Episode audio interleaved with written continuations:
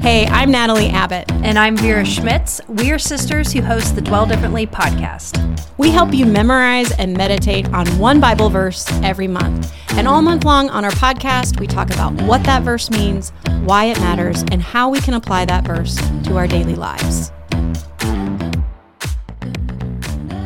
Welcome back to the Dwell Differently podcast. I'm your host, Vera Schmitz, and today we are talking about three things that commonly make us feel like we cannot receive the everlasting love of God. We've been memorizing Jeremiah 31 3b all month long, and this is what the verse says, and it's God speaking to his people. I have loved you with an everlasting love. I have drawn you with unfailing kindness. What an amazing truth to know that God loves us and He is drawing us to Himself. Now, there are three things that I believe commonly make us feel unlovable before God. Number one is sin. And I'm going to start with this thought that when we walk around in sin, when we are carrying our sin, it makes us feel so separated and distant from God. But the truth is that in a moment, we can be reconciled back to him by asking for forgiveness. So I want to share with you this verse. It comes from 1 John 1 9. It says, If we confess our sins, he is faithful and just and will forgive us our sins and purify us from all unrighteousness. So if that's you, take a second right now, but pause my voice and talk with God. You don't have to wait till Sunday. You don't have to wait till a quiet time. You can ask for forgiveness from your sin in this moment, right now. He's only ever a prayer away from us. And the, another verse I want to share with you that comes right before that verse it says, But if we walk in the light as he is in the light, we have fellowship with one another, and the blood of Jesus, his son, purifies us from all sin. So the second encouragement for that first part is like confess your sin. And then what it says here, we have fellowship with one another when we're walking in the light. Get with your people, get with somebody else, confess your sin, and walk with other believers. The second thing that I think commonly makes us feel separated and far from God's love is shame. Maybe you've confessed your sin, but you're still carrying around the baggage of that sin. You're feeling ashamed of that sin. This verse is for you.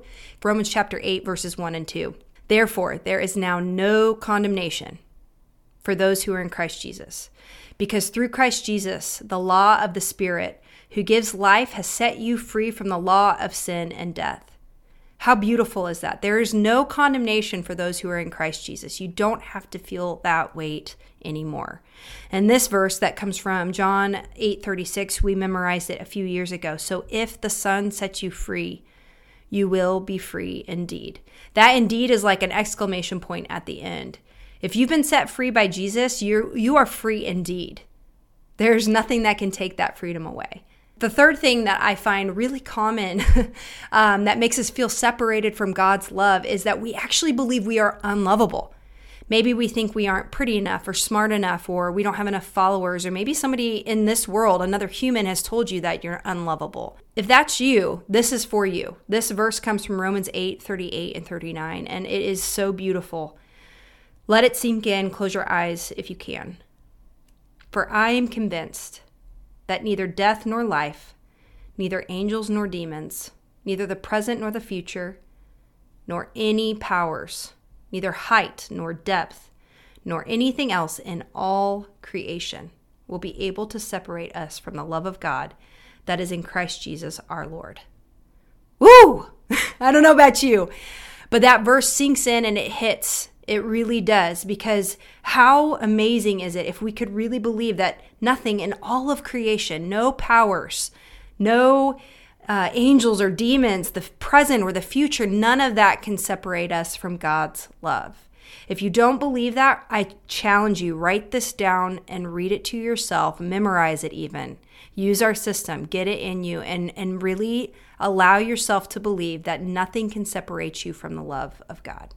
The last thing I want to share, um, we don't talk often about our products, but I really want to share with you this beautiful necklace. It's a paperclip necklace, it's on the website. It's just this beautiful necklace, and it actually is featuring this verse. And I want to share with you why we made it and what I hope it does for those who wear it. Number one, it's for you. It's a reminder to you that God has loved you with an everlasting love, and He is drawing you to Himself. Like, how beautiful is that? Number two, it's for others. I promise you, when you wear this necklace. People ask, hey, what are those letters on your necklace? Just like they ask about the tattoos.